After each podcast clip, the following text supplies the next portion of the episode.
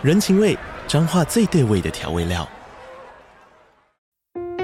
人，你在这端，我在那端，各自忙碌又相互牵挂。情，街角的吵杂声传递温暖与思念。味，是从每一个转角飘出的乡愁。这里是彰化县政府 Pocket 节目《彰化早咖》，我是主持人内克。从彰化大小事各具特色到旅游攻略，透过轻松有趣的访谈，带着大家走进最在地的早咖。准备好了吗？彰化的故事，我们说给你听。以上为彰化县政府广告。喜欢就是喜欢，讨厌就是讨厌，不推就是不推。欢迎收听这个我不推。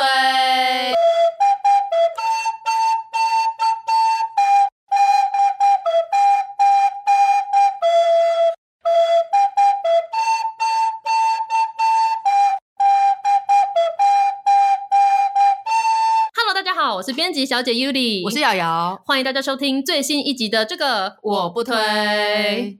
在上集整集节目结束的时候呢，就是我们没有录下集预告，嗯、所以就有听友就是来 IG 私讯我们说，哎，发现你们这个礼拜没有录下集预告，是不是不知道这一集要讲什么呢？对，这听友真的是非常的眼尖，呃，他是用听的，所以是耳耳尖的 听友，对对，然后我就跟他说，哦，没有，因为我们想说要卖一个关子这样子，嗯、对，对。然后他就说，好，那我们就相信你了。你知道那个一副就是没有在相信我的意思。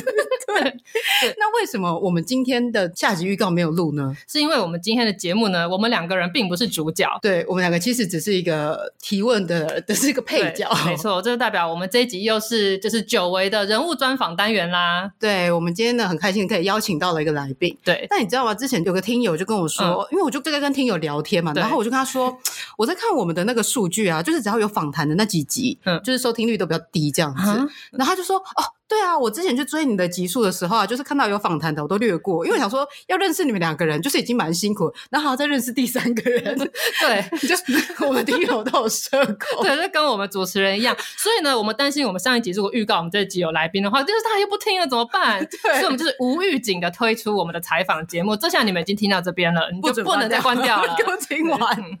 那我们今天要采访的这个来宾呢，很特别，因为他其实他也是我们的听友，对，没错。那我们跟他的初相遇呢，是在十一月二。十五号的时候，你还记得这个日期？我刚才去翻去 IG 看，这样子，嗯、就在十一月二十五号那一天的时候，我们还是一个默默无闻的一个 Podcaster，没错，然后也是一个默默无闻的一个 IG 账号，对，现在其实也是差不多了。说。跟那段时间相比起来，嗯、对我们现在比较好一点这样子。嗯、那那时候呢，就有一个 IG 账号转发了我们的节目，然后那一集呢，还是一个感觉是那一集是非常冷门的一集，对，是爱阅读我不推，因为读书现代人根本不读书。对，那集推出的时候，我们想说啊，应该没什么回响。对对，然后想到，哎，居然有一个一千块、两千人的一个粉专，这么规模这么庞大的 IG 账号转发我们的节目，对，转发这个五六百人的 追踪的一个 IG 账号，我们整个受宠若惊。对，然后就看到说，哇。아 他居然还有看我是白痴，对，然后还有看小作家，还有看数学小精灵，对，我说哇。天呐，他跟我们好多类似的地方哦。对，没错。然后看他的账号有 London，然后感觉好像也在国外，嗯、跟你一样，也有旅居国外的一个经验。对，我是小小留学生。对，然后因为你知道，我平时因为我们这种社恐的人呢，在现实生活中不喜欢跟别人社交，嗯、但是我们很喜欢就是去调查别人。对，瑶瑶都会肉搜。对，我就想说，那我来看一下我们的就是这个听友是何方神圣。对对对对，然后就查了他这样，发现哇。他有维基百科相关资料，好好哦！我要想要维基百科。对，我想说，哇，我就可以借此机会，就是更认识了他这样子。那、嗯、我就看到还有拿过台积电文学奖什么奖，我想说你也有参加过文学奖的比赛哎，但是我没有得奖。然后我想说，哎、欸，他旅居英国，你旅居美国？对，我旅居美国，但是你去了多久？一年。对。哎、欸，我也是有在那边留学，我留学小学三年级。OK，了解。嗯、然后呢，他也有出书，哎，然后跟我一样。对，你们两个来说都是个创作者。然后我看他有另外一个账号，也有画画图的，他是艺术家。哎、你也会画图，只是不是比较艺术的这一块？是，我是搞笑漫画的。对，就想说，天哪，你们好多的共通点哦。对，他简直就是我的灵性姐妹。不知道大家有没有看《阿凡达》第二集？现在就是在座都没有人有看，所以导致我这个灵性姐妹讲出来都没有人懂我在说什么。对，那我们现在就是你的灵性姐妹，感觉是比较。高等的，你感觉她可能是高配版，你是低配版，配版灵性姐妹。那我们就欢迎我们这次节目的来宾，他是旅居英国的译文工作者贺杰。嗨，贺杰。嗨，大家好，我是贺杰。然后，嗯，可能有些人看过我 IG，但我 IG 也不是非常多人啊。那个是叫贺杰的英国手记。然后我就是在英国工作的台湾人，平常在科技业做软体方面的设计师，兴趣就是艺术跟文字创作这样子。对，他兴趣应该还有听我们的 Podcast。你干嘛要对 听你们的 Podcast？那我想说，听友应该比较好奇，嗯，不知道 是不是？我比较好奇，想要问就是当初贺姐为什么会在就是 Podcast 上面听我们的节目？因为那时候我们的节目其实收听数真的是不多，通常都亲朋好友。对，那时候我前男友还在唱衰，说什么我们做这个是什么徒劳无功的东西。对对对对，想说为什么你会听到我们的节目，然后进而就是成为我们的听友？对，就是我上班的时候都很喜欢听 Podcast，然后有一阵超忙，就需要听很多 Podcast。那个时候我就上嗯 Apple Podcast 里面找，而且你们，我记得你们中文排名蛮前面。的啊，就是我点进去就有了，啊、真的假的？哦，所以就是在这上面就看到了。对，我打开 Apple Podcast 就看到你们，有就是看中文的部分。然后那个时候第一集就是听那个阅读啊，然后就觉得哇，竟然书单一模一样，怎么会有这种事？就是从小到大都读一样的书。然后后来就发现，呃。就是我跟 Yuri 真的有很多共同点，然后跟瑶瑶可能也有一点吧，嗯、就是 有妹妹这件事，还有？没关系，我们不用，我们不一定要成为灵性姐妹，你可以跟她成为灵性姐妹。我尽力了，而且我也没有，我们没有瑶瑶那么会念书，就是嗯，想不出其他什么。你们就是都有读，我是白痴，对，我们都有读，我是白痴，对。对然后我想要问，就是当时因为我们设定我们这个节目名称，这个我不推，我们想说要从反面来去做这个节目，这样比较吸引大家的注意。嗯、不知道你是不是因为觉得这个节目的名称很特别，然后所以点了这个节目来听呢？还是是看到有一个标题是爱阅读这件事情？我觉得，呃，应该是节目名称真的蛮特别的，嗯、然后加上主视觉都蛮一致的，嗯、就是感觉是一个有认真经营的 podcast。我画的，对好啦，我排的呀，我知道。哦，所以我们这个努力其实大家是可以看得到，因为我一直在想说，会不会其实大家根本没有那么在意，就是这个封面长什么样，以及我们的那个内容文字文案写什么样。那其实当初我们跟大家讲说我们要做一个节目叫这个我不推的时候，其实大家都很不支持，大家觉得节目的名称不应该做这种负面表述，对，就很不正向。对，然后我记得还曾经有人说，就是他听我们节目，然后听到开头是那种直笛的音乐，他觉得又是一个什么阿萨布鲁乱做的。对 然后还说，就是建议我们要做一个比较精致的开场。哦，对对对，就有人把我们的节目拿去给，好像是就是那种平台的工作人员听，然后他们听了就说什么啊，建议我们还是认真做一个片头。对，他说我们这个感觉太闹事了。对，哎，可是我很喜欢你们的片头哎，对我们也很满意，我们坚持要继续自己吹。对，就发现就是会继续听我们的听友，就是喜欢听我们每周要吹不一样的歌曲这样子。对啊，因为就是那种磅礴的开场，是世界上还有缺吗？就是你们这样比较特别啊，世界上不缺那种。很震惊的 podcast，或者是很很磅礴的开头，但是直笛的开头应该只有你们。嗯，的确。应该是哦。好，那我们来进入一个正题。我那时候就是瑶瑶跟我讲说，她发现了一个听友，就是我的灵性姐妹。然后因为我小时候哦，其实我最小的时候我是先住过德国，可是因为那时候我才一两岁，所以那个记忆已经有点消散了。然后之后我其实住了一年的美国。那所以想问说，你除了就是刚才有讲过，现在你是旅居英国之外，你还要旅居过哪些地方？然后你小时候出国的原因是什么呢？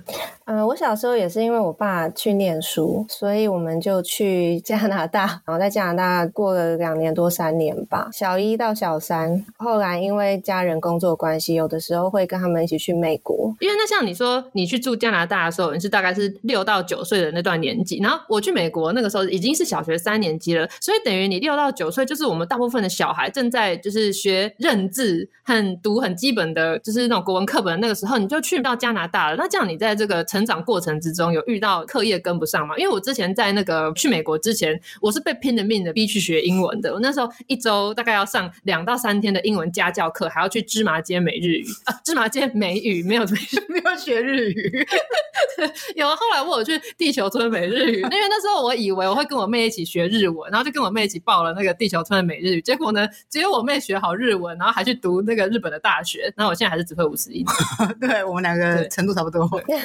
应该说，我爸妈没有那么有计划的培养我的英文能力，所以我到。加拿大的时候，我只会英文文字母而已，我其他都不会。啊，当然英文就不太通。然后又因为我那个时候是六岁嘛，就是注音符号还刚学完，所以等于是在一个学语言很重要的时刻，有点中文、英文都学不好的状态。所以我回台湾的时候很辛苦，因为看不懂课本啊，看不懂任何的考卷，就是应该说大家中文都已经读写还不错了，我要读书的话有点困难。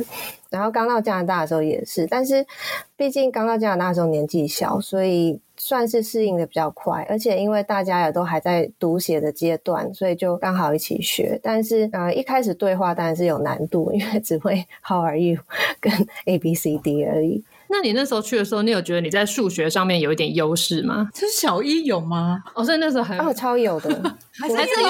你看，还是有。还是有小一，我忘记是学到什么，反正就是我那时候还觉得哦，你们数学教太简单，不行，这个国家没有竞争力，我就去跟老师说，你们数学教太简单，不可以这样子。然后，然后，但是我的我的英文没有很好，所以我不确定老师有没有听懂。所以又过一个礼拜，我就画了一张图，里面是我所有会的数学算式，就是我大概大概会到乘法吧。然后给老师看说，你看这个老师在教小朋友，我就想要用图图的方式来跟他沟通。可能老师在教小朋友比较高阶的数学，就是应该要这样子。然后老师又说，哇，你不会画张图，做了很多努力呢。然后还是教很简单的数学，老师没有。Get 到你想要 就是提供的建议，对，我老师没有，我这学生很挑衅哎，想说等一下现在来教我，已经对我的那个教学指手画脚了。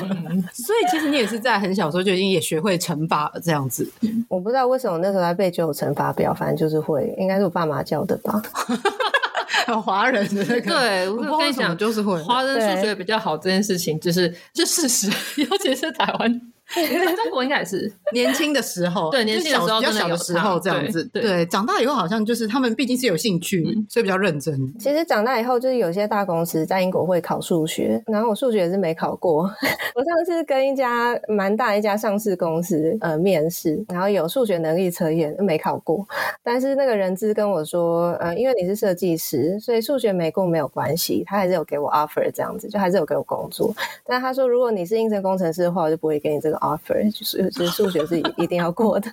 他数学是考很难的那种吗？还是纯粹只是比较像是理解跟逻辑性的东西啊？是数学呢，就是有点像你小时候做智力测验，数学的那一 part 就是有数字的那一 part，数字理解能力那一种。那你应该没有问题，因为其实好像听说国外他们对于数学的重视是比较在于逻辑跟理解这一块。那台湾可能就很注重你会算能力，对，不许用计算机哦，对对对，你只能自己手算。对，的确是这样。那刚刚除了讲到这个数学的问题之外呢，我记得因为我在美国的时候还很小，是后来回到台湾之后，很多人听说我在美国读书，然后他们就会问说：“那你有没有遇到种族歧视的问题？”因为不是那种就是美国的那种校园电影，有时候会有这种环节嘛，就是黑人、亚洲人在被歧视。嗯、那可是因为我不知道是因为我那时候是小学生的关系，所以其实那时候遇到这个状况不多。比较常遇到就是那种大家觉得说：“啊，你是亚洲人，那你一定数学很好，或是你是亚洲人，你一定懂一些麻将的东西。”你有遇到这类相关的经验吗？就是小时候在加拿大的时候，对，在加拿大其实没有，但是有听说可能幼稚园的小朋友会比较。他们可能没有看过亚洲人，所以就是会说：“哦，你长得好奇怪，什么之类的。”因为我是小学部的，所以我比较没有这个问题。就是他们到小学一年级，可能都看过亚洲人了，就呃没有这个状态，就不会大惊小怪的。因为我还记得我们那时候就是。远旅的时候去埃及的时候，嗯、然后埃及的人好像很少 看到 亚洲人，对，真的、啊、会沿路有小孩子拿手机，然后给你自拍，你就莫名其妙只是坐在旁边，然后一直对对对，我跟亚洲人自拍到。然后就会看到我们在拍照，他都很喜欢入镜，然后要一起合照。我想说，这应该就是比较少看到一些其他的人种的。对对对，他们就会觉得很新奇。对，但是好像这样也没有什么带有歧视或者是什么，这只是新奇，好像没有歧视的感觉。那像你现在就是已经因为长大了嘛，然后后来到英国，现在这样的话，就是会有遇到成人比较可能种族相关的一些歧视吗？嗯，我觉得通常是没有。那其实也是因为我可能生活方式的关系，就是我可能我的朋友比国际化。那如果你是一群国际化的人，在相处的方面，大家都会比较包容，因为大家可能他们是欧洲人，他们也是外国人，在英国，所以他们会比较敏感一点，比较不会冒犯你。那加上你跟这一群人在外面走动的时候，人家看到你们是互相讲英文，然后又有不同肤色，他基本上就不太会歧视你。但是我没有遇到，不代表没有啊，就是新闻上还是有很多，而且我也有听说，就是可能比较生活在亚洲圈的朋友，他们一群亚洲人出现的时候会被骚扰这样子。但是其实有两件事情，就是第一件事情是之前有一个时尚圈的御用的一个法国 DJ，他就是 PO 了一张照片，是他们戴面具画成亚洲人一样，他就画丹凤眼的面具，然后他们就说：“哦，我们是武汉女孩，就是把它当成一个 party 的娱乐。嗯”但是对于亚洲人来说，超级 offensive，就是一个是我们不是所有人都丹凤眼啊，你为什么会用这个来指称亚洲人？我看我们三个人都不是丹凤眼吧？就是对，再加上。因为丹凤眼这个件事情，或是你用手指把眼睛往上撑变丹凤眼这状态，都是过去在西方历史上用来嘲笑亚洲人的事情。嗯、可是我在跟可能这边亚洲新移民或是台湾人讲这件事情的时候，他们可能会说：“哦，你就是没自信啊，有自信就不怕被歧视。”然后或者说你太敏感了，或者说你要有幽默感啊，你怎么就是不跟大家一起笑一笑就过了？我觉得很傻眼。然后很多在英国生活的亚洲人也觉得很傻眼，因为他们看到香奈儿中国店还是大排长龙，因为这个发髻 DJ 他很常跟香奈儿合作，而且香奈儿还力挺这个发髻 DJ，嗯，我们就觉得。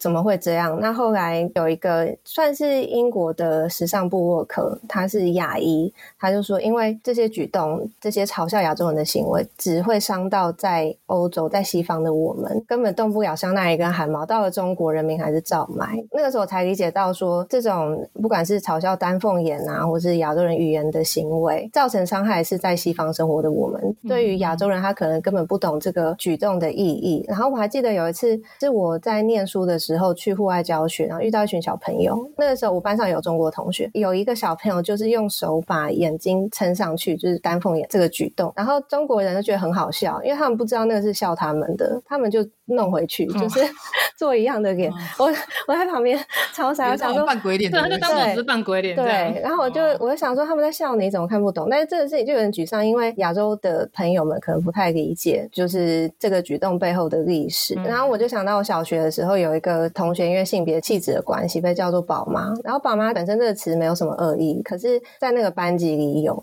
就像这种丹凤眼，然后嘲笑亚洲人的行为，是也许在亚洲很难理解，可是，在西方我们是懂的，然后我们也是希望可以谴责这些举动啦，然后也不是自己承受，就是说哦，我要有幽默感什么的，应该是直接跟他们说这样子不行，这样对我们很没有礼貌，然后你不可以这样子，然后也是谴责，就是白人为中心，或是白人做什么举动都。是幽默的，都是正确的，不见得，对啊。就是从刚刚贺姐讲的这例子，我觉得可以感受到，我们呃，如果都身处在亚洲的亚洲人很多，就可能包比较华人呐、啊嗯，就是可能中国人跟台湾人，我们都比较对政治敏感度好像比较没有那么的敏锐。中国话，可能是因为就是在政治上的参与是比较少，就是通常你不要乱讲话，比较安全。对对对，所以他们也比较少培养到这些敏锐度。对对对，那在台湾，我觉得是。台湾人可能有时候就是会想说啊，没关系，笑笑过去就好。对，对我之前有一个前男友，他有一次就是在看了一些，就那个时候是应该是有美国应该是有发生一些种族歧视相关的新闻，然后他就在电视上看一下，他就说我们台湾是不是都没有种族歧视的问题啊？那我心里就想说，就是台湾人真的就是对这个很没有敏感度，因为其实他在讲这句话的时候，他就想说，就是啊，我们台湾全部都是台湾人，可是他都没有想到，就是我们还有原住民，有时候也会发生一些被歧视的问题。那我们也还有移工，然后或者是也有很多人会歧视我们的新住民。然后那时候还为此的跟他就是大讲道理，闹得不欢而散。对，像比如说 台湾人在讲移工的时候，说啊太老、外老他们都怎样怎样怎样，对，带有这种比较鄙夷的口吻。对，所以每次听到有人说太老的时候，我都会故意要说移工，我也是 希望可以潜移默化。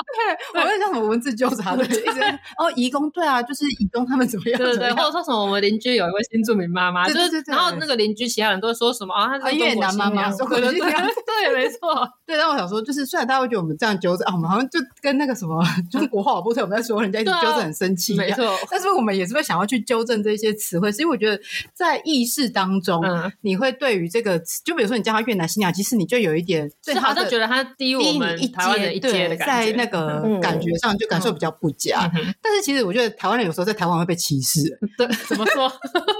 就是我同事在上礼拜的时候，他就是跑去按摩，因为他就觉得身体很酸，这样跑去按摩，对对对。然后就在公司附近的一个按摩店，他就走进去之后，然后一开始的时候，就是师傅走过来就对他说了一串话，然后他因为讲太快了，所以他没有听懂，他就嗯，然后那个师傅就跟他说：“你红狗。”然后我问他是不是日本人？对对对，然后就说：“哦，没有，我想要什么什么。”然后那个师傅态度马上大变，他就说：“哦，那这样子的话只按脚三九九，然后如果你要全身的话四九九，几个小时怎样怎样怎样。”然后就 这个。态度变得很不怎么样，他就讲说：“哎，那他袋子，因为他有带东西嘛，所以他袋子，他就说让我袋子要放哪？他说架子在那边，自己拿过去放。然后，然后他 他一开始就以为说，哦，可能是这里的师傅态度本来就很凶这样。然后就后来呢，就有一个韩国人一进来，就那个韩国人就一开始就讲韩文，然后那个师傅就他说：‘你呀塞哦’，然后说，然后他直接拿出拿出一个篮子，然后让他放东西。对，所以我们台湾人被台湾人自己歧视。”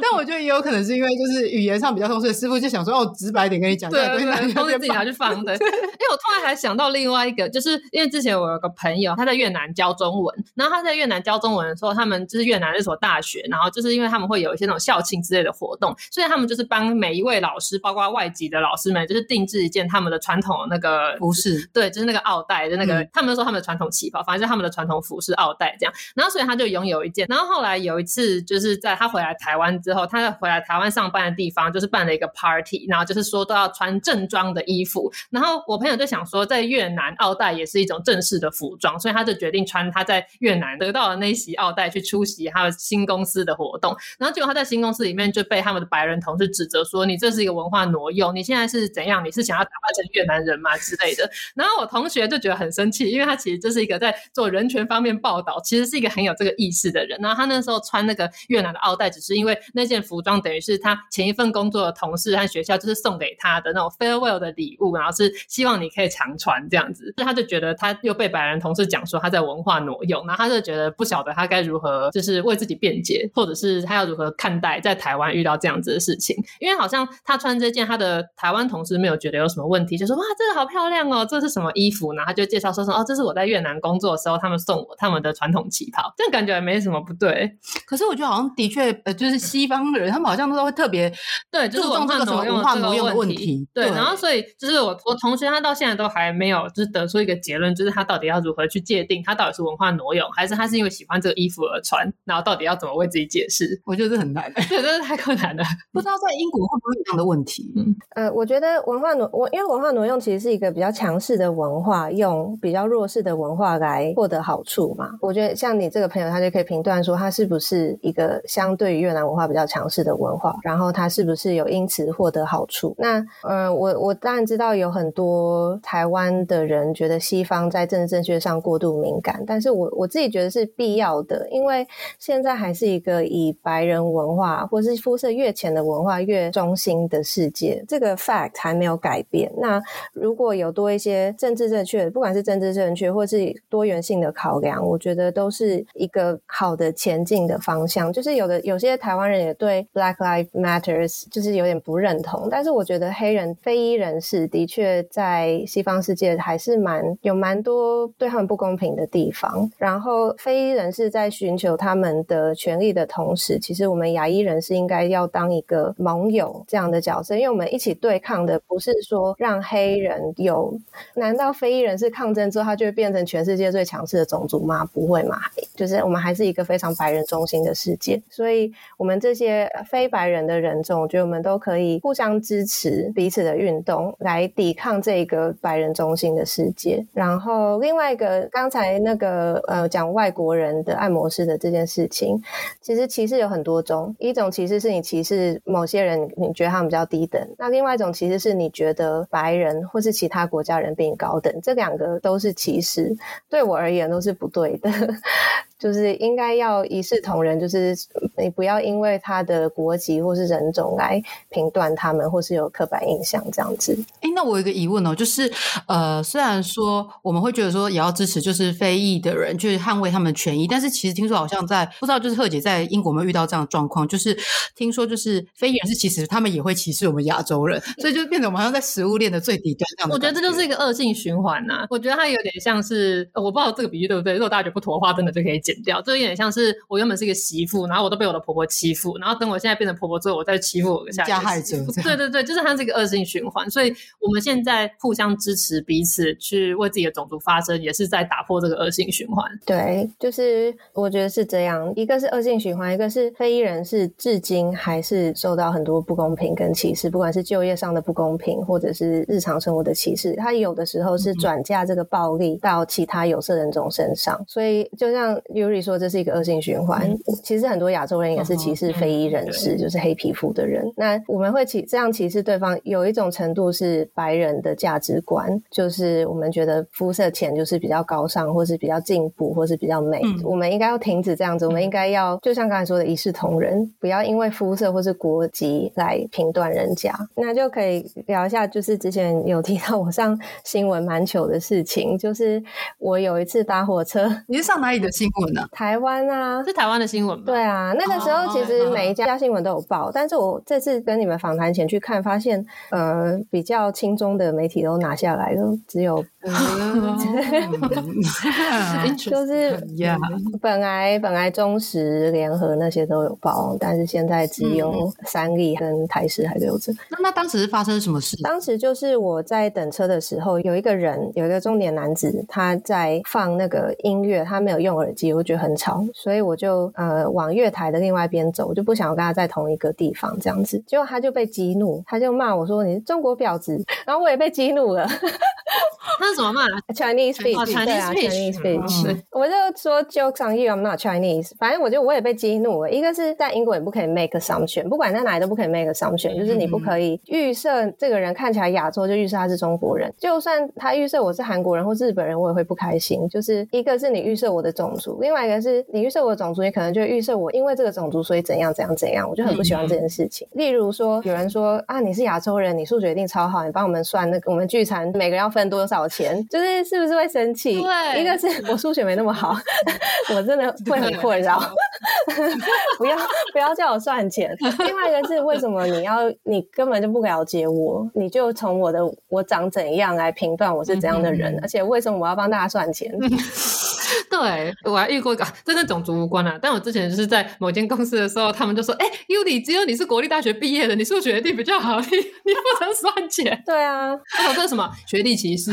而且中文系又不采集数学。对，为什么一直叫我们算数学很困扰？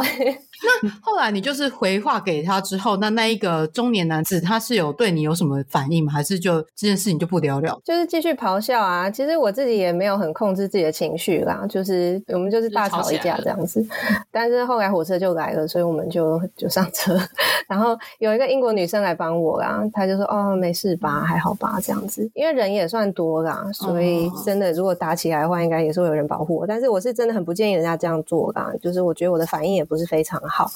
就是真的没必要，嗯。嗯 可是你只是就是走离开他而已，他怎么会那么玻璃心？啊、就觉得你是在针对他。对，我后来回想，也有可能他他也是经历过一些针对他种族的暴力，因为他是非裔人士嘛，哦、可能有些人就是想要避开他，或是怎么样。我觉得我们双方面会生气都是累积的。他是因为有人避开他，因为我觉得英国有些人会觉得，呃，非裔人士比较常犯罪，所以可能会离他们远一点。哦、那他可能本身不是罪犯，他会很生气。嗯，那。我累积的是因为他 make assumption 我的国籍，然后我不是很喜欢这样，这些可能都是一些我们过去历史的累积，到今天两个人碰到爆发这样子。哦、真的这样想想就觉得他 果然是个恶性循环。对对啊，就是真的没有必要对种族暴力，因为有时候会回到你身上。但是我觉得你也蛮勇敢，就是要是我也不知道我敢这么激动的去回复他吗？就是去反驳他的这一块，因为我就觉得呃，女性在身体构造上本身就已经比较弱势，对，是真的是比较弱势。然后我说如果他。到时候靠我一拳，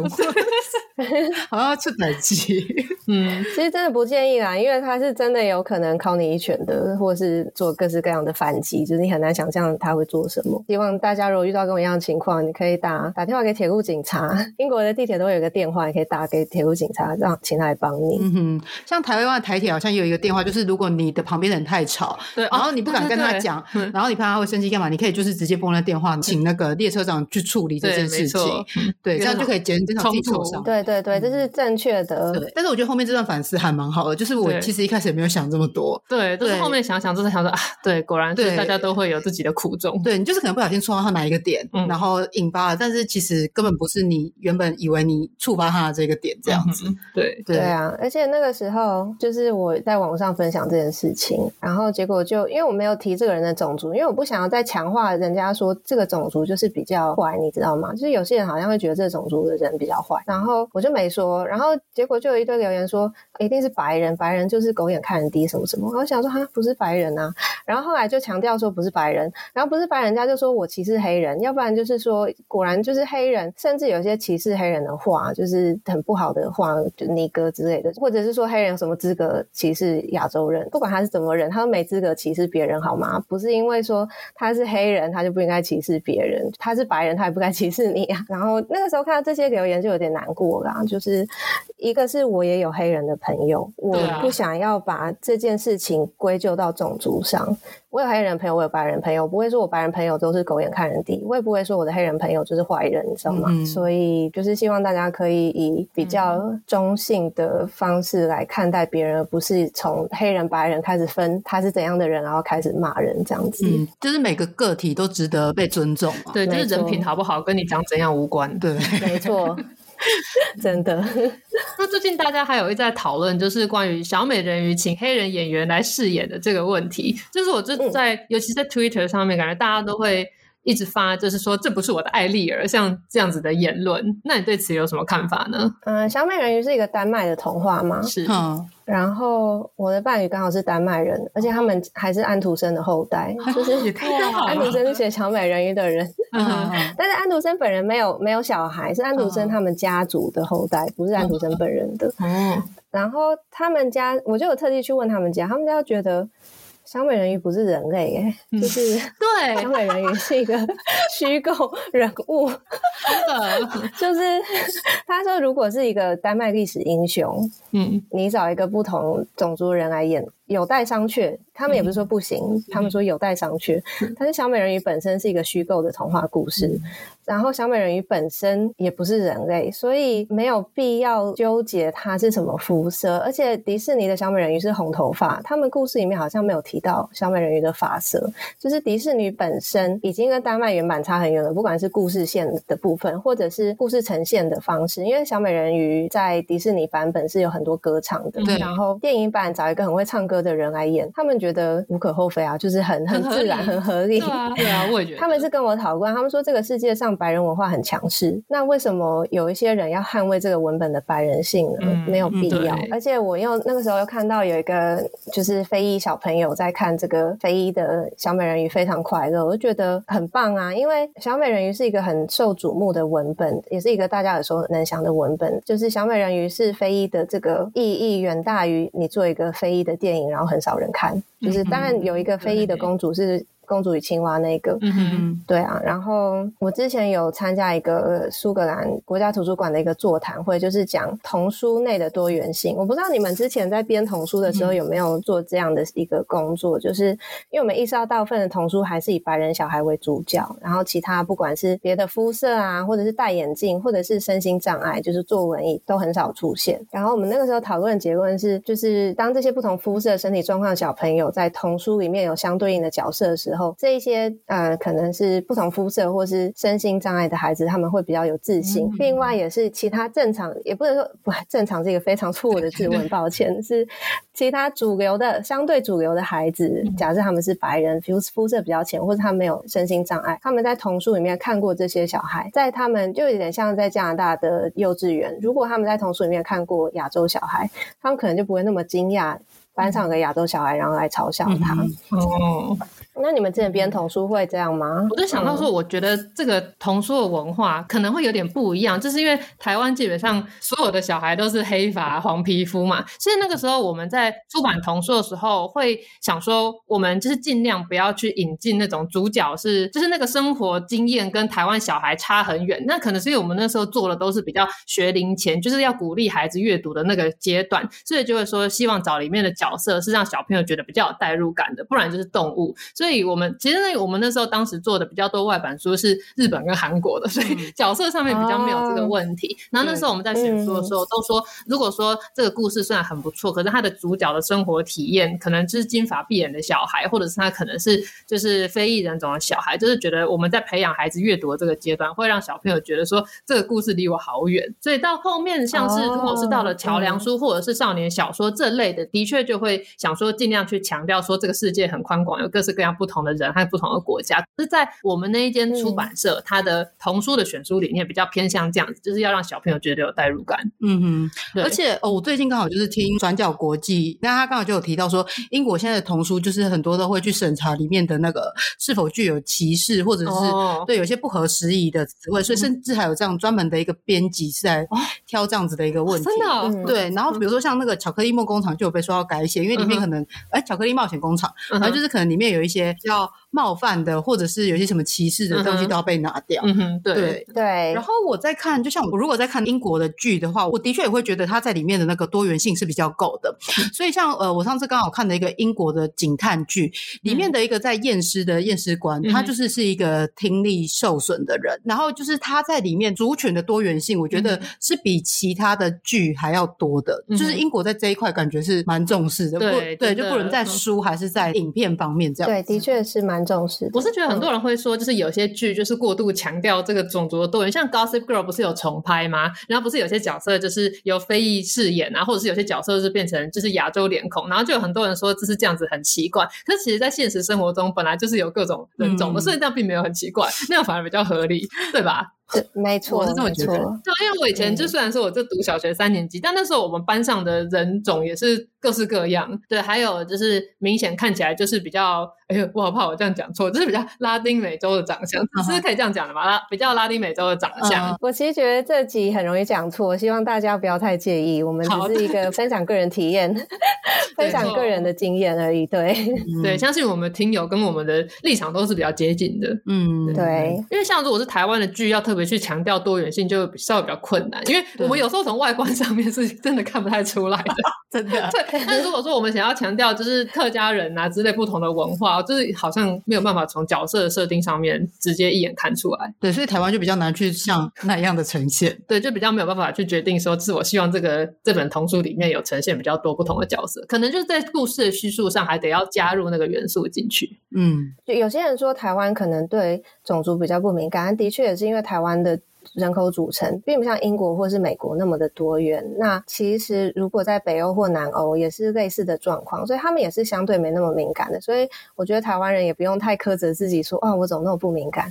就是是呃社会环境当然会有影响你，但我觉得倒是不用批评其他国家做的太政治正确，因为毕竟他们的社会组成跟台湾是不太相同的。那的确是有不同的种族族群需要被看见或是需要发声。嗯，对啊，我觉得的确就像贺姐说，大家不用去苛责自己，但是我觉得大家可以让自己做得更好。对，没错，就是我们可以再去多了解别人一点，然后不要就是就是尽量避免自己去使用到一些带有歧视性或者是有贬低他人意味的一些词汇，这样子。对，所以我是就是我之前有讲过，就是我那时候在美国的时候，我就看到班上有另外一个也是亚洲脸孔的小孩，我就直接去问他说：“Can you speak Chinese？” 然后我就被他讨厌了，就他应该讨厌我蛮久的。就是我那时候就有反省这件事情，我错了 assumption。对，人家是韩国，对，就是 make assumption。对。而且他已经是就是韩国人在美国的第二代了，所以他是完全不讲韩文的，很失礼，很失礼。后来自由反省，说啊，对，不是所有的黑头发都会讲黄皮肤都是中国人。那我想要问，就是像迪士尼的话，好像有以华人为主角，好像就是只有花木兰这系列。那你当时是在台湾还是在加拿大？我在加拿大，而且那时候去电影院看花木兰，然后就觉得哇，我可以当主，就是也不是说我可以当主角，就是我的种族跟文化是重要到可以到电影院放映的。然后那种感觉就很特别，而且因为我觉得很多人他在年纪小的时候都会误会说白人才是世界主角，就是白人就是文化比较高尚之类的，所以呃看白人主演的电影理所当然。然后这种概念如果没有被挑战的话，你可能未来就会认为哦白人当主角理所当然，就这种认知是错误的。那如果这在一个工作场合，如果白人得到升迁，你没有的话，你可能也会觉得哦，他就是比较厉害。但是他真的有比较厉害吗？还是因为你根深蒂固觉得这个种族人就是比较厉害，所以他自然而然可以拿到 promotion？我觉得这个是很需要被挑战的。那我在小时候看到花木兰这件事情，会让我稍微有点打破那种感觉，就是跟我相关的文化还是有办法到大荧幕上。然后那个时候，因为麦当劳之类的也会给。跟就是那个时候电影在播什么，麦当劳就会给一样的玩具啊，所以我拿到一些花木兰的玩具。然后那个时候也是身边小朋友会稍微更了解一下亚洲文化是什么。我觉得对一个亚生活在西方亚洲小朋友来说是蛮重要的，也是蛮开心有那样的经历。嗯嗯嗯。我们刚刚聊了很多很严肃的议题，但其实对于英国的生活，我还有一点就是非常的好奇，嗯、就是英国的食物是真的都很难吃吗？真的，真的。我还以为要洗白，真的很难吃。因为我有去英国旅游过，然后去英国旅游之前，大家就会说什么英国食物很难吃，这然后我就想说，真的吗？应该还好吧。那我去了，就是我只有去大概一个礼拜的十天左右，去想看真的蛮难吃的。然后他后来回来之后，因为因为我男友他没有去过英国，然后他就自己就一直说很想去，因为他是喜欢就是哈利波特，所以他就是希望他有生之年可以去英国。然后他说，嗯、我就跟他说，那英国食物就真的很难吃哦。然后他也是说，真的吗？有那么严重吗？还好吧。对啊，因为我们没有去过，就会想说，真的真的有这 么夸张吗？对，那我想说，是不是我们跟的那个旅行团安排的不好吃？所以没想到，就是连旅居英国的人都说英国食物真的不好吃，真的不好吃，真的没什么好吃的。当然，你可以去外国餐厅啊，如果是外国人来开的餐厅，通常都比较好吃。但是英国本土的食物就没有非常好吃。那根据你的观察，为什么英国的食物会偏难吃啊？好失礼的问题。我觉得一个一个问题是食材，哦、一个是烹饪的方式。食材是因为英国本身没有种很多东西，哦、所以很多食材是要进口。然后进口的路上可能就会不新鲜啊，尤其脱欧以后有一些进口的问题，嗯、那食物又更不新鲜了。那不新鲜的食物本身就输在起跑点，所以再加上如果烹饪不好的话，就蛮难吃的。我想问一个问题啊，就是那贺姐本身是会烹饪的人吗？不会，我跟你们一样。哎，姐妹，姐妹。那那这样子的话，你跟你先生，你们在英国都是外食为主吗？还是怎么？你们是怎么 survive 这个就是险恶的饮食环境？哦，oh, 其实我我虽然不会煮，但是我先生会煮，oh. 就是因为毕竟他是北欧人，所以他没有一定既定的想法，说一定要男生做什么事，女生做什么事。所以我们在家是他煮饭做家事比较多，嗯、然后我就是负责一些电器的修缮啊、换灯泡等等，oh. 就是呃，应该说比较擅谁比较擅长什么，谁就做什么，嗯、不用说呃，因为你是男生或是因为你是女生就做什么事情。嗯、对，但蛮厉害的，因为这 虽然说。我也觉得说，就是不一定要男女生煮饭或干嘛。可是我东西坏掉的时候，我可能也是倾向请别人来帮我修。因为每次想要自己修的时候，都越弄越糟。我也是看网物，就是才学会怎么修的啦。当然也是因为英国的人工很贵，哦、就是如果你可以什么都外包的话，那就没有这个问题啊。毕竟预算还是有限，所以我们的分工方式就是彼此比较擅长跟喜欢的事情，就是自己揽来做这样。嗯哼，就是在家务的分工上，不会是以性别去分，而是以看谁擅长去做什么事情，谁就做什么事情这样。没错，对，我觉得这是最正确的分法。像我男友也是比较会煮饭，我就让他煮。对对，所以上一集有讲到，之前会基于一种就是我身为一个女性，我应该要就是擅长烹饪。结果搞了一团糟之后，省省吧，不用了。我说还是算了。对，哎，那我想要知道一下，就是关于在呃，像是亚洲跟欧洲，我不知道这性别意识上是否有所不同。因为我刚好前阵子因为三八妇女节，就是这个节日刚过，嗯、然后刚好劳动部有提出一个数据，就是台湾的女生跟就是男生在职场上，嗯、如果女生要赚到跟男生一样多的钱的时候，必须要比他多做做到二二七，就是要多做两个月的时间，嗯、才有办法跟男生一年领到的薪水是一样多的。这就是时常有男女同工不同酬，对对对，这样子的一个问题。嗯、然后我想要了解一下，就是这问题是只有在我们可能比较亚洲社会 是这么严重吗？还是其实就是这是一个国际问题？对，就是女性就是很容易在职场上就是被同工不同酬，以及在生活中就是被安排说女生就是该怎么样这样子。我觉得这是一个国际问题，但是因为。欧美这个就应该说亚洲是一个很大的词啊，呃，台湾的性别问题绝对跟韩国的性别问题不一样，嗯、所以英国的性别问题也跟其他欧洲国家性别问题不一样。嗯、然后英国当然是有在努力，但是之前 BBC 有个丑闻，就是同工不同酬。BBC 这么大的，而且算是部分跟国家有连接的机构都这样子了，所以你可以想象民间机构也是有这个问题。那我前阵子也才看一个纪录片是，是呃，因为英国的托儿所托婴非常贵，就是一年要三十万英镑，再乘四十是十六万还是一百六十万？哇，数学不好，六十，那真的蛮贵. 是蛮贵的。所以就很多人需要呃留职停薪，在家顾小孩，或者是直接辞职。那大部分都是女性选择辞职或是留职停薪，然后就变成女性在事业发展上的阻碍。但是因为我同时有北欧的家人嘛，北欧就比较没这个问题，因为北欧是性别平权相对比较好的国家，嗯、所以我有听说，呃，有一些女性她甚至也选择不结婚，但是会选择生小孩，就是借精生子这样子，人工生殖让自己有小孩。嗯、呃，我先生的表姐是这样子，嗯、一方面是因为你当单亲妈妈没有问题，社会对于身为单单亲的家长有很大的帮助，对于女性有很大的帮助，就是你要去怀孕生产，嗯、社会会帮忙你，然后你雇小孩基本上大部分都是免费的，哦、所以酷。对，但这个就跟呃英国很不一样，嗯、所以欧洲本身还是有蛮不同的。那我相信英国跟台湾应该都是有进步空间的，但我们都不是最差的，以我们生活在 区域来说，嗯、对。对。但是我觉得我们很容易就是只是去羡慕说哦，北欧有这么好的一个社福，但是其实要想到的是北欧他们的税率本身就比台湾还高很多。嗯、对，对，因为就是会有很多人就是想说想要享受那些好处，但却不愿意付出。比如说就像我们缴税好了，对，现在大家要退税，大家都想要拿那个钱，但是大家要想到自己到底是付出了多少去做这件社会支持这件事情。对，我也觉得，就大家会一直羡慕别人，可是都没有想说你要怎么样让自己的地方变得更好。尤其是每次缴税的时候，我就是之前就有一个前男 友。不要讲。他那时候就说他就是拒绝缴那个税，因为他说他觉得他又没有受到国家什么帮助，所以想说路灯都有亮啊，垃圾车都有来收垃圾啊，就是你享受到其实很多好处，其实你都没有去感激那些东西，可能是国家给你的福利，或者是前人争取来的一些福利。对，所以大家要想想这些。我觉得台湾的在收税然后做呃服务的方面非常有效率，因为英国我也是缴四十 percent 的税，哇，就是超过半数。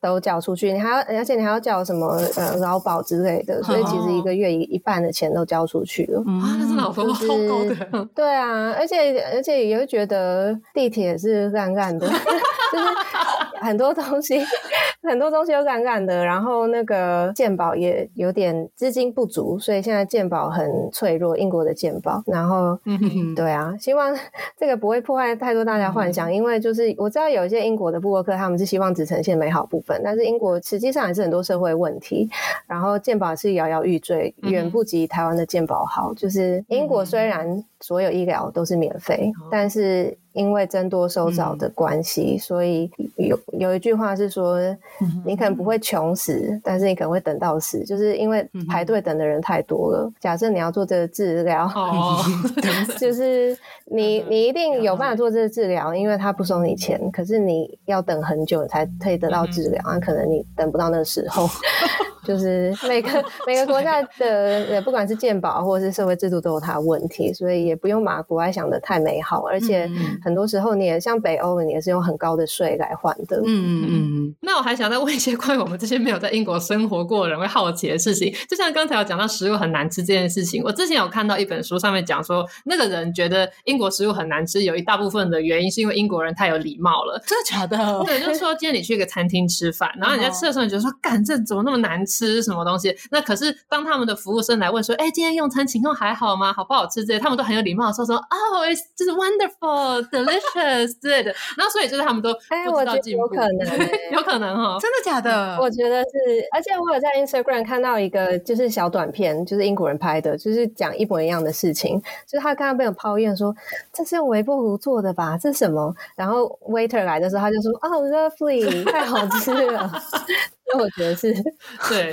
我觉得这是有可能的。是，我以为说就是英国人不会像就是日本人是比较含蓄的一个民族性这样子，所以他们应该是感觉西方人都比较捍卫自己的权利，就说哦难吃，对，恶心极了这样。可是英国就有绅士风范，是我们对这个国家的印象啊，也是，对啊，就是你怎么可以直接这样说别人东西难吃呢？那好，我还有看到另外一个是短篇漫画，忘记在 Instagram 看到还是哪边，就是说有一个人就掉到河里，然后别的国家人就会大喊救命救命，然后可能英国人就说那位先生不好意思，是否麻烦你可以 出救我一命？都淹死了。对，我也看过那种漫画。对，好像他们真的很多人会拿这个礼仪来自嘲。对，好，我是想要问，就是，呃，不是说英国人就是非常注重那个喝茶的文化吗？那、嗯、有很多就是那种欧美的喜剧都会拿这个来当段子，例如说，就是美国人到英国人家然后泡茶，然后全家人都觉得很难喝，说还是我来吧之类的。所以英国人对茶的要求非常的讲究吗？是真的蛮讲究的，但当然，呃，英国是一个很多阶级的地方，阶级很分明的地方，所以我只能代表白领阶级，就是我的办公室同事们跟我认识英国人来讲，就是大家是真的蛮注重怎么泡茶，哦、然后茶的品质。我之前有看到一个影片，是一个美国人用微波炉泡茶给他老婆，哎，还是还是相反，我忘记是老婆用微波泡茶给老公，反正总而言之，英国人就摔茶杯，就是 没有办法接受。因为我们那一趟去英国。玩耍的时候，他们有安排个行程，就是说让我们体验那种英国那种正统的下午茶，就是那种有那种三层点心的那种。哦、那他们那时候给我们的茶其实也是茶包，但是他们就说这个是什么，他们很有名的品牌之类的。然后那个时候我就想说，哇，这个好，那我们一定要好好的对待这壶茶。但因为我在烹饪或者是泡茶都不是很擅长，所以我那个茶包就泡太久了，然后就变得超苦的。然后想说，我是幸好他们这些英国人都没有发现。那想到他们他们是连用茶包泡茶都特别讲究，还是只有那种就是。那种茶叶啊，直接冲的那种散茶，散茶比较讲究嘛，还是都很讲究？都讲究，都讲究，两个两个都很讲究。对，就是每个人每个人泡茶需要的时间不一样，但是就是在五分钟以内啦。然后，但是每个人的喜好不一样，有些人就是五分钟整。BBC 的建议是五分钟，BBC 有个影片怎么泡英国茶是说五分钟，但五分钟哦有有这种影片？对啊，五分钟对我来说太苦，就是每个人不太一样，但是呃。我那是不是还要看那个水的温度？嗯，对，有些人有些人一定要。有些人对水温有有要求，有些人是一定要呃煮滚之后再等一分钟之间。每其实每个人的仪式不太一样，但是大家都很讲究，是真的。哦，就是有一套自己的那个做法。对，每个人。那我之前在查就是英国旅行的资料的时候，嗯、就有查到一篇文章说，英国人搅拌那个茶的时候不能不能就是这样顺时钟这样搅，一定要从逆时钟吗？不是，是要像是六点到十二点那样，就是直用直的方式那样搅。哦，有这件事，我好像对，应该是每个人不太一样。我好像有看过不同种教法。哦，那我想问一个，就是我们这种社畜比较在乎的问题，就是哦，因为大家都会说台湾的 工作就是工时长，然后薪资低，甚至也要加班，然后是责任制这样子。那我想问，就是在英国的工作环境真的有比台湾好很多吗？还是其实跟台湾是一样严苛的？就是像你现在的工作这样子。嗯，因为我是在科技业，所以。科技业有的时候的确压力比较大，所以我不能说不能说压力比较小，或是甚至有的时候不能说工时比较短。以我现在公司来说，但是我有是有待过，就是只需要工作四天的公司，然后是比较注重你的那个生活跟工作的平衡。然后的确，英国这样的选择比较多，而且英国的通常下班就是下班，不太会要求你加班太久。那当然可能会有些例外，例如金融业、科技业是可能在伦敦比较呃领头的产业，是比较国际分工的产业，所以你可能会因为美国美国相对英国是工时比较长的，你可能会因为美国总部的关系，所以做比较久。但是整体而言，还是下班时间比较多的，就是它会让你。像我有我自己绘画跟写作的兴趣，那我其他同事也有，例如说打球啊、骑马之类的，是有时间做这些事情的。我在台湾工作的时候，的确是下班就比较没有精力跟时间做一些额外的活动，但是在英国相对有这样的余裕。但但我我不能说英国绝对是比较好，因为像刚才说的，我们的税率是四十到四十五 percent，就是缴很多税。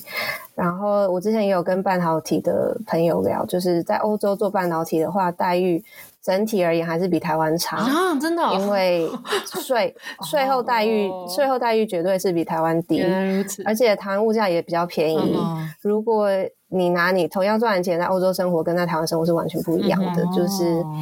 呃，现在有很多那种鼓吹薪资数字高的海外工作鸡汤。嗯、那当然，我如果税前的薪水也是看起来很高啊，嗯、只是 税后剩多少呢？然后再以英国的物价再扣一扣，我一个月电费也是几万块台币，嗯、就是我靠，真的也也 不见得。但这是能源危机的关系，以前没有那么多，哦、现在现在变很多。嗯、对，就是我觉得你可能要。仔细考量一下，你要真的实际算一下，在海外工作真的有比较赚吗？不见得。嗯，尤其是半导体，还是建议你在台湾。如果你要赚钱的话，如果你要生活的话，到欧洲就是你工时比较短。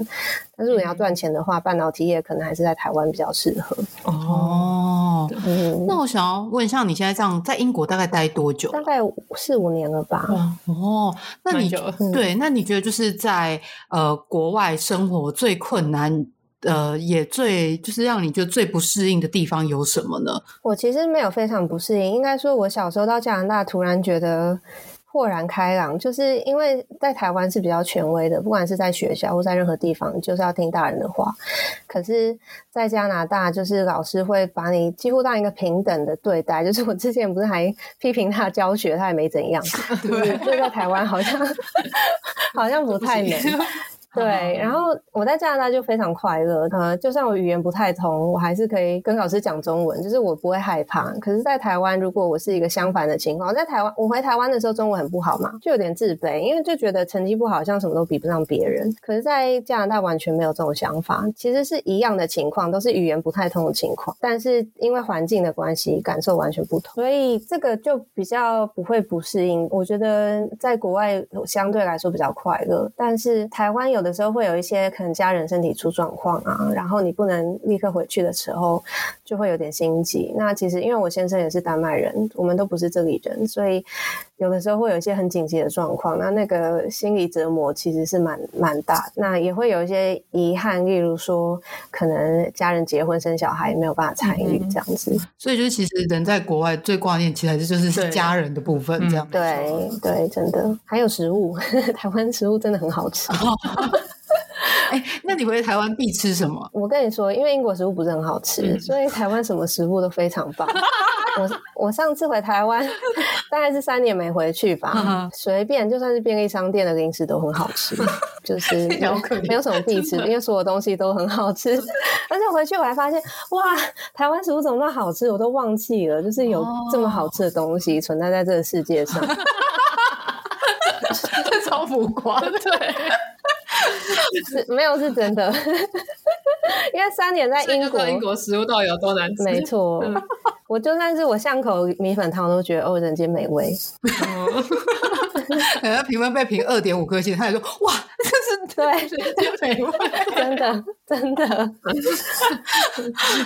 对，所以你看台湾人就太挑嘴了，因为我们平常的东西就很好吃，就是习惯了这样子。没错。我想要问，就是呃，像你现在这样子在国外生活了四五年，对于未来想要到国外去生活，可能是英国生活的人，你会给他什么样的一个建议？哦，其实就像就是要先吃饱，没错，先把想吃的东西都吃一遍，然后呃，也像刚才说的。现在有很多鼓吹你出国工作的文章，那你需要 fact check 一下是不是实情，你实际拿到口袋里的有多少钱，然后你到国外自然会有牺牲，例如说你离家人很远，那这个牺牲值不值得？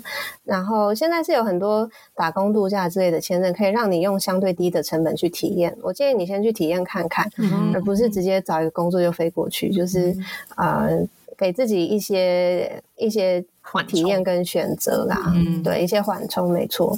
嗯，我觉得很多人到国外都会有一种滤镜破碎的感觉，因为国外生看起来就是什么都很好，可是你实际在那里生活，其实每个地方都有每个地方有问题，所以还是建议大家以一个客观的角度来看待国外生活。然后，如果要搬过来的话，可以先用一个例如缓冲的方式，实际体验一下再决定。嗯、就是可能在那边可能长居一个月，或者是多久之后住住看，对，对先试试看。嗯、对，没错，没错，没错。对，说了这么多，我们的结论就是：喜欢就是喜欢，讨厌就是讨厌，不推就是不推。国外的月亮不一定比较圆，但不管到哪，我们都要学会尊重人。不过台湾的食物再怎么样，都还是蛮好吃的。对，这应该是无可置否的。是的，我们今天节目就到这边，很感谢贺杰参与我们今天的录音。对，谢谢贺杰，谢谢，谢谢，谢谢。那我们今天节目到这边，感谢大家收听，我们下集再见，拜拜。一二三，下下下下集预告。前阵子我朋友送了我 SK two 的青春露，好高级哦，好用吗？我用了一下之后呢，就我的脸整个大过敏，整个泛红哎、欸，还是是你要用别家的专柜啊？对，所以我就赶快用我这是开价的便宜货，湿敷保养了好几天之后，才终于缓解啊！专柜变开价，对，每周二请打开你的 Podcast，准时收听。这个我不推，啊，如果没有更新，就晚点再看一次好了。